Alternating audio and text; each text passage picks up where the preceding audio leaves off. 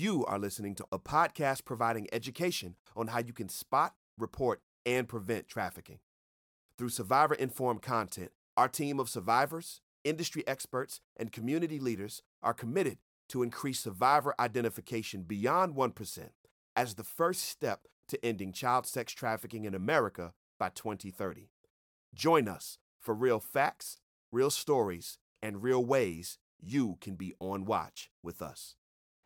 Hello, my name is Brittany Dunn. I am the COO of Safe House Project, and I am joined today by Christy Wells, my co host and co founder of Safe House Project. Thank you. And when Brittany and I began Safe House Project in 2018, it was because we wanted to make a difference in combating trafficking. We all have got to do our part. But to help you understand the national landscape and the importance of really combating trafficking and the impact that you can make, we brought on one of my favorite people, Mitzi Perdue. Mitzi Perdue is a champion in this cause. Her husband was the founder of Perdue Chicken. Her father was the founder of Sheraton Hotels. She is a businesswoman and an activist and an author. She holds degrees from Harvard University and George Washington University. She's the past president of over a 40,000 member American Agri Women and was one of the U.S. delegates to the United Nations Conference on Women in Nairobi. Mitzi is a syndicated columnist for 22 years, and her weekly environmental columns were distributed to California's Capital News newsletters and later by Scripps Howard News Service to roughly 420 newspapers. She wrote for the Academy of Women's Health, Genetic Engineering, and Biotechnology News. Mitzi is a fierce activist, a fierce leader, and we are just we're so grateful to have you on today. So Mitzi Perdue, welcome and thank you for joining us. Oh, what a complete joy to be with people who share a common goal, which is do, doing something about human trafficking, one of the worst scourges in the world. I mean, when you consider the amount of pain, not just for a girl or a boy or a man or a woman, but their families. And I'm thinking at the moment of a conversation I had with a woman whose daughter was trafficked, who told me that she didn't have a single hour of peace during something like four years. So you know, it rips apart families as well as as the the people who are trafficked. No, you're absolutely right, and I know that this is oh. an issue that many people are wholly unaware of, mainly because it has so many different business models. But when did you really come around to understanding a little bit deeper about what sex trafficking is and what it looks like in America? I, I have a suspicion that there are a lot of people, maybe not so many who are listening to us right now, but then in the world, there are a lot of people who were where I was in April of 2019. In April of 2019, not heard the word human trafficking, but it sort of glided by because I, I didn't relate to it in any way. It was just kind of words. And then everything just changed drastically April 11, 18. I saw a video, and I wish I could show it to you right now, but I'll do my best to describe it. I'm doing this by memory, but I'm going to guess there are 20 little girls. They were, I learned later, they were ages like 11 and 12 and they were being herded onto this island. I was particularly moved by by their faces between infinite sadness and terror. It was just, you know, no little girl should should have to go through that. Well, that started me in a journey to finding more about what human trafficking meant. And among the things that I learned, and that, you know, I couldn't unsee this, is that it would be very typical for one of those girls to be forced to have sex toothache or not, just being violated over and over again. I mean, it could be easily 3,000 times in a year. And I'm a grandmother, I've got two granddaughters. And I, I bet people listening to us or watching us, you know, they're young people in their lives.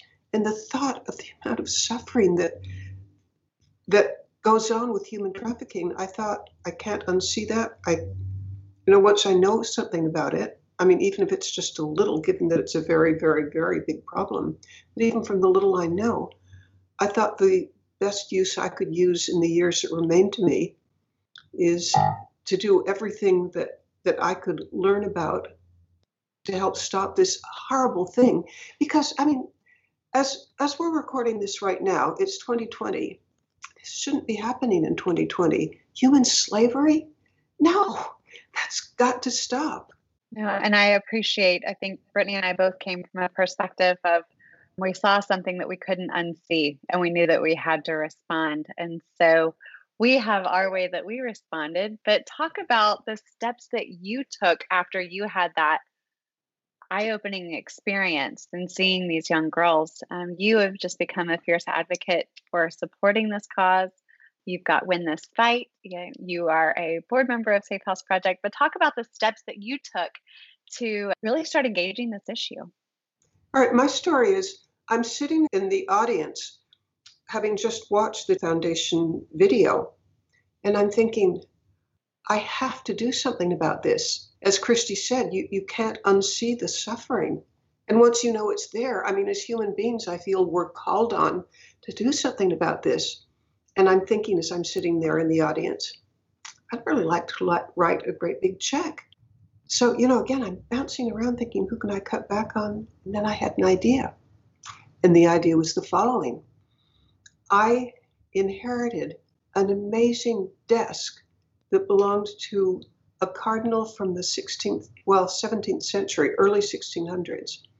It belonged to a de Medici cardinal because of its history and because of its age, and even its provenance because it you know belonged to the co-founder of the Sheraton Hotel Company. You know, I, there would probably be a lot of publicity surrounding the sale of this thing, and it could probably like, raise a lot of money. And I thought, eh, I hate to give it up, but since I can guess what what it might bring, and I could also I've been told what it costs to rescue a child. It's around a thousand to two thousand, and I started thinking would I like to be part of helping maybe 20, maybe 50 children escape from hell on earth?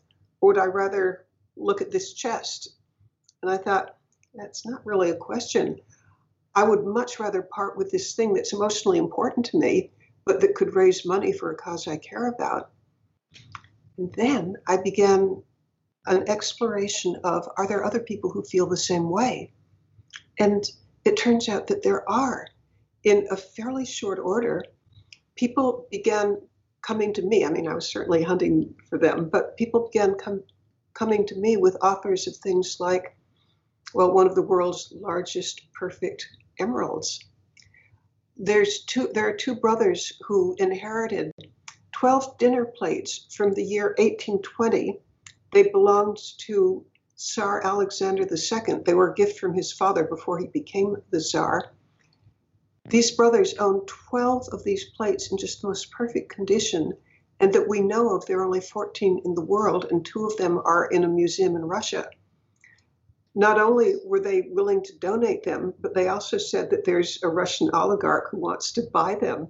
So, so when they're sold, you know, there will be cash. Traveled all over the world drumming up support for a great big auction of mega interesting donations. And the most interesting of all is from Taipei, Taiwan. A man who hates human trafficking. I mean, I think we can take for granted that we all hate it, but but this man is so committed to it that he gave me a 69.7 carat perfect ruby.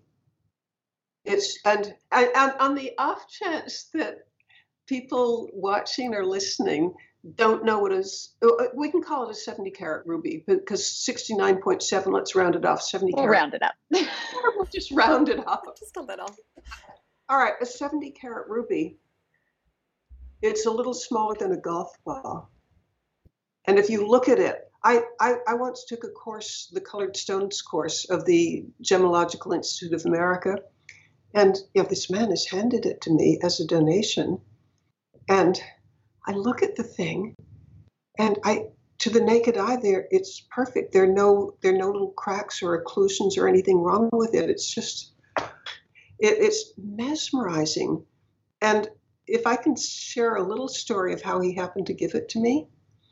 Well, I was in Taiwan, and I'd been invited to I probably give six or eight different talks throughout the country of Taiwan. And this gentleman, I guess he had heard about one, it was in the newspapers a fair amount. Well, he invited me to come visit him in his home in Taipei, capital of Taiwan. And I visit him, and he takes me to the second floor where he has what I would call it. It's sort of like a tea room, except it's also like a museum.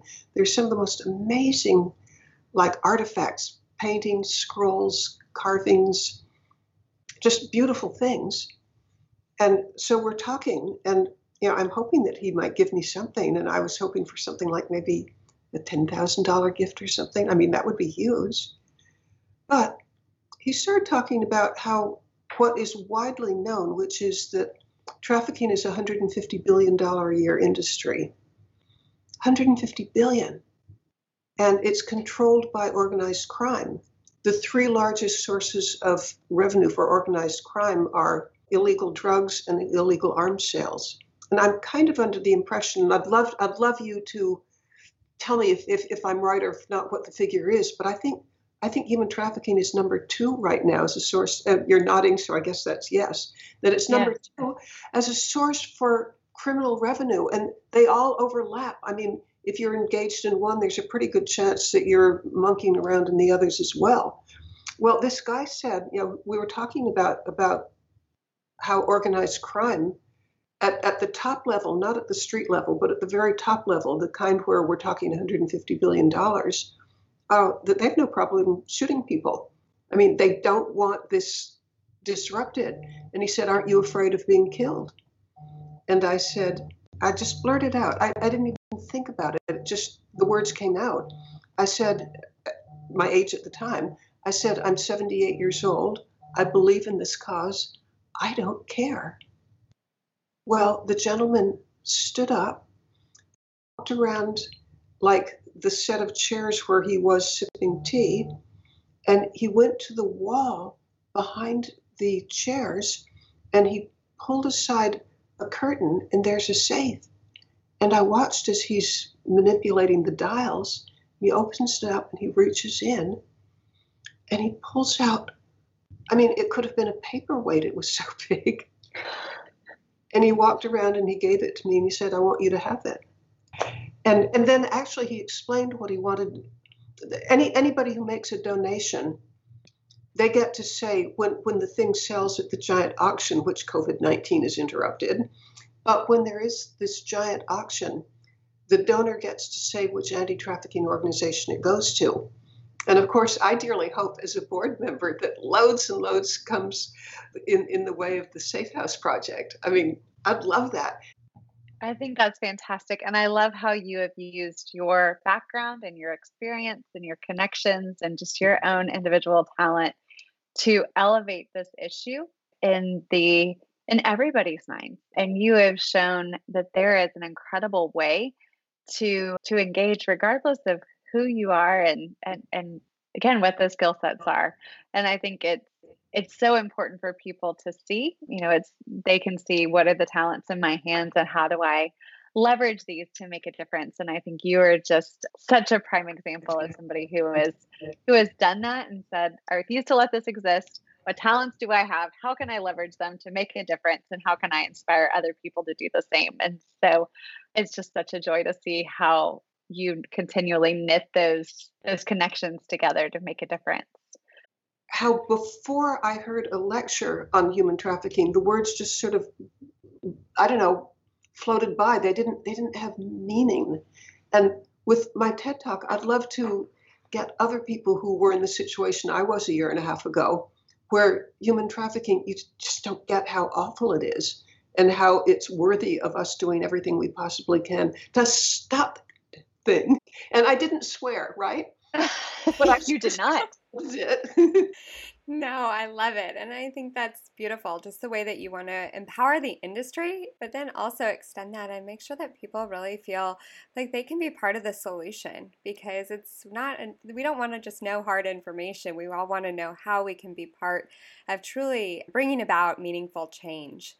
We all are, are acutely aware of the fact that you rescue a girl, but if she doesn't have a place to go, she'll probably go right back to it. And as a matter of fact, could I invite one of you to interrupt me for a minute and, and give the statistics on how likely she is to go back? It's important for people to understand that once somebody is rescued or once somebody has gotten an opportunity to be pulled out of life and sex trafficking without a safe place to go once they're rescued, 80% end up back in traffickers' hands and end up being re victimized. So, right now, globally, we're looking at 1% victim identification on average. And 80% of that 1% is re victimized. So, that means we're only effectively supporting 20% of 1%. And restorative care is such a huge piece of this. And I think this is what you were pointing to. Restorative care and having an opportunity to heal from the trauma that they've endured is such an important piece. Nationwide, when we began, there were only 100 beds in restorative care homes across America for children.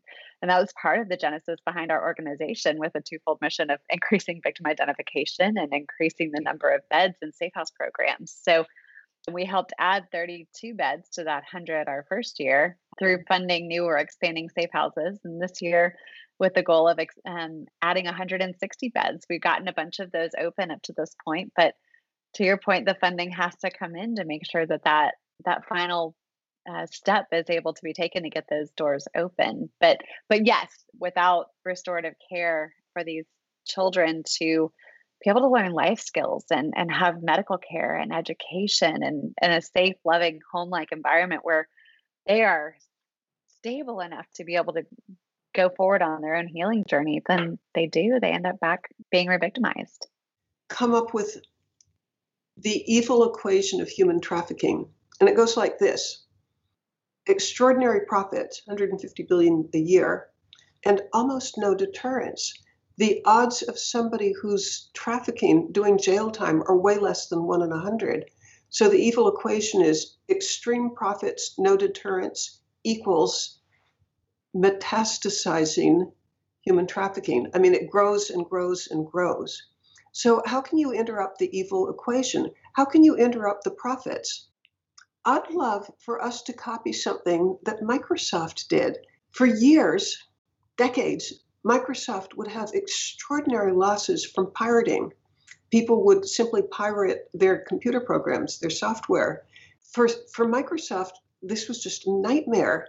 And they, they tried different ways to do something about it. And basically, when they'd stop one person, you know, two more would pop up. It was a whack a mole situation until they hired this company with, with super high grade, brilliant people just to focus on this.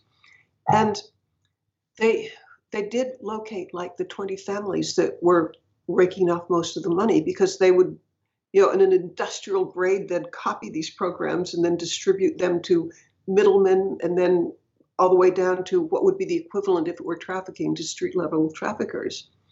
What they did was they got the top people, they found out where they banked. Now, if you know where laundered or hot money is going, and you can absolutely prove it, you've got fantastic leverage on the bank because you know the bank doesn't want the reputational damage. So if you can prove it to them, you know they, they can't wait to to shut it down. And the idea is you freeze and seize. The counterfeiters who are going after Microsoft pretty much stopped because you seized the money. What do, why does a counterfeiter counterfeit? They want money. Why does a trafficker traffic? Money. So if you could get to the people at that top of the pyramid of the $150 billion, and you could use the same model of freezing and seizing, you could make a huge dent in human trafficking. The, the people who do this tend to be retired military or retired FBI or you know people who, who have long-term experience in this and they're retired and they're available but you need a budget for it so what if there were an org? What if a foundation? I, my ideal would be that one big foundation would take this on, that would like to play the role of Microsoft or Pfizer or any of these others to fund the the the ultra high tech ways of seizing money from the people at the top. You know, make it less profitable for them. I love that. And I think that there's such a powerful position there on how corporate America can engage in the fight against sex trafficking and Bank of America to identify what those financial patterns are in order to identify, just like you would for fraud, how to identify where there's a trafficking situation. And I think there's a way for all of those companies to take it one step further to make a significant impact in this issue. And that's why Brittany and I have always said, you know, trafficking doesn't exist in a vacuum. It intersects with and depends on legal industry in order to thrive. And so if we treat it like it operates in a vacuum, then we think that it doesn't impact us. But it does impact the financial revenue of, of legal industry and it does harm those. And so it's um, opening those doors for corporations to feel like they have a, a place in the fight they have the ability to make a difference. Well, and the other thing is you're not just going to be tackling the trafficking industry by that model. You're really going after guns and drugs as well by the nature of that interconnectivity, as we kind of mentioned earlier. And so, really, if we were able to systematically address that from the top down, we would really be alleviating the burden on everyone and how we address these issues within our communities. And so, there is a huge opportunity, I think, here for people to unite under the common vision of wanting to eradicate trafficking. Let's just figure way out a way to go after it from the top and really affect meaningful change that will live on for generations. Yeah, every one of these individuals that has the opportunity to be rescued and restored out of trafficking is one more life that is saved and that is equipped to move forward in a powerful way. So Mitzi, thank you for joining us today. Thank you for using your strengths for service and for um, using your voice for the voiceless and really empowering an entire movement to barrel forward.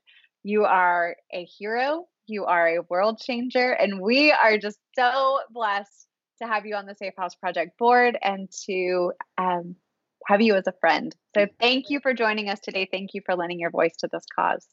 It was pure joy being part of this. Thank you.